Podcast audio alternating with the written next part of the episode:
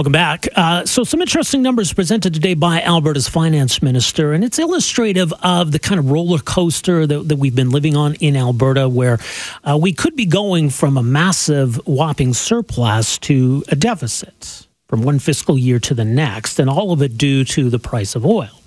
Uh, the 2022 23 fiscal year comes to an end uh, in a big way for Alberta's bottom line, ending the fiscal year with $11.6 billion surplus. Uh, the price of oil averaged about $20 a barrel higher than was forecast in the budget. And so that's what provides that surplus. So that allows a significant amount of debt repayment. The Heritage uh, Savings Fund will, will, get a $2.5 billion top up. Uh, so it's all great. It's all gravy. And now we get into this fiscal year. And so we're, we're likely to be in a situation where the price of oil is below what's forecast. And instead of a whopping surplus, Alberta might be staring down a potential deficit here. But then who knows? Maybe we'll be going back the other way uh, in the years ahead. So it's it's a tough game to be sure when it comes to forecasting the price of oil, but we do have to live with those consequences. We've got substantial amounts of spending uh, going into this fiscal year that are based on, in large part, uh, an assumption about oil and gas revenue. And so, how do we manage then this potential deficit situation? And how is it we can go from you know one to the other? It's pretty head spinning. Anyway, joining us uh, for some thoughts uh, on the the numbers today, looking ahead to this year. Uh, very pleased to welcome to the program here this morning Trevor Tombe, Associate Professor of Economics, University of Calgary Research Fellow at the School of Public Policy. Professor Tombe, good to have you with us here. Welcome to the program. Good morning. Great to be on. Uh, so yeah, I mean this this fiscal year that just ended. I mean it's uh, an eye popping number when it comes to resource revenue. The kind of problem I guess governments like to have. What, what, did you make of that? First of all, well, I think we we should remember that we do get updates to the prior fiscal year when the budget comes out in late February, and so we knew basically where things were going to settle when we got these numbers, these finalized numbers today. For example, total revenues just over seventy six billion. Basically, exactly what we were previously projecting. You know, some individual items a little higher, some lower, but for the most part, everything here that we got today was in line with expectations. Yeah, which is good to see. Not a lot of red flags that should concern Albertans, but mm-hmm. as you noted, the big questions are what happens during this year, um, where things are panning out quite a bit differently. Uh, than was previously projected and, and not quite as favorable in terms of oil prices as we enjoyed last year, that's for sure. Yeah, it's interesting because otherwise the fundamentals of Alberta's economy aren't really all that different. You know, there's some right. encouraging economic signs in terms of you know Alberta's growth and and all of that. But yeah, these these swings in oil prices have a, a huge fiscal impact, don't they? Yeah, absolutely. I think Alberta's economy is strong, recovered uh, from COVID and more, recovering according to many metrics back to where we were in 2014. So we've now kind of overcome even the deep recession that we were in in 2015 and 2016. So Alberta's economy is quite strong and projected to remain so in the coming years. You know, of course, contingent on what happens all over the world. Uh, but based on everything we know right now, the economy is strong and and, and in a good position over the, the next couple of years. But Alberta's revenue, unlike many other provinces, has very little to do with the economy overall. That's just because resource revenues are themselves a, a direct function of oil production and prices.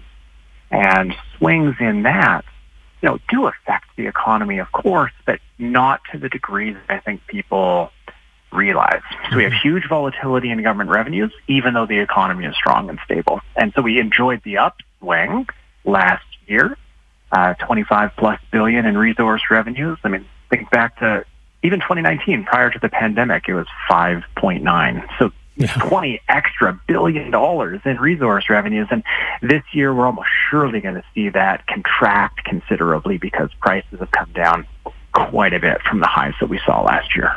Right. Again, I mean, seventy dollar uh, a, barrel oil is is certainly still, I, I, think, a number that, that works for industry. It's you know, it's it's you know encourages exploration, investment. So that's not necessarily something to worry about in, in terms well, of that impact. But on the bottom line, when the forecast was seventy nine, what, what, does that yeah. mean?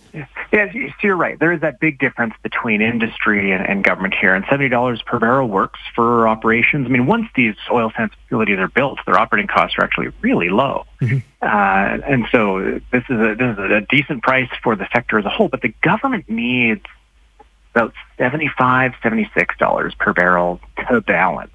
And so when we're below that level, you know, that's when uh, deficit becomes much more likely. You know, and, and I should say Offsetting that is that um, the differential between the price received by producers here in Alberta and the world price of oil, that's shrunk a lot, you know, offsetting some of the price decline. Not totally offsetting it, but really cushioning uh, the blow there. But anytime oil is less than 75, that's when I think Albertans need to be concerned about whether or not we will be borrowing money to fund operations rather than running these surpluses. So if things stay where they are now, we'll have gone from what was expected to be a modest surplus to, I guess, if you want to call it a, a modest deficit. Yeah, I think I think it's likely. You know, a lot a lot depends, like I mentioned, on the differential and exchange rates. But yeah, if we're looking at seventy dollars per barrel, the government was anticipating seventy nine uh, in order to make its budget numbers work. And every one dollar change is about six hundred and thirty million to the government's bottom line now. So nine dollars is is a really big change relative to what we land on. So yeah, who knows where we go from here? But yeah, it looks like we are in that modest deficit territory. And that's going to be interesting to watch what the government chooses to do. Uh, do they change some of their spending plans that they had in mind? In, in particular, some of the increases that they campaigned on, or the personal income tax reduction that they're going to be bringing in. We're, we're right there at the edge where each one of these decisions uh, could matter between deficit and surplus for this year. It's interesting as we talk about the the revenue roller coaster that we're on. There's there's a notion that maybe that's just going to go away on its own. That we're not going to have this revenue to rely on as we move toward a, a net zero world. And we have this report recently from the Canadian Energy Regulator about what that might look like. Uh, you wrote an mm-hmm. interesting piece uh, uh, at the Hub.ca suggesting that even in a net zero world, that this um, you know oil bonanza isn't necessarily going away anytime soon. So, what about this idea that's out there that you know this this is going to be gone anyway in a few years?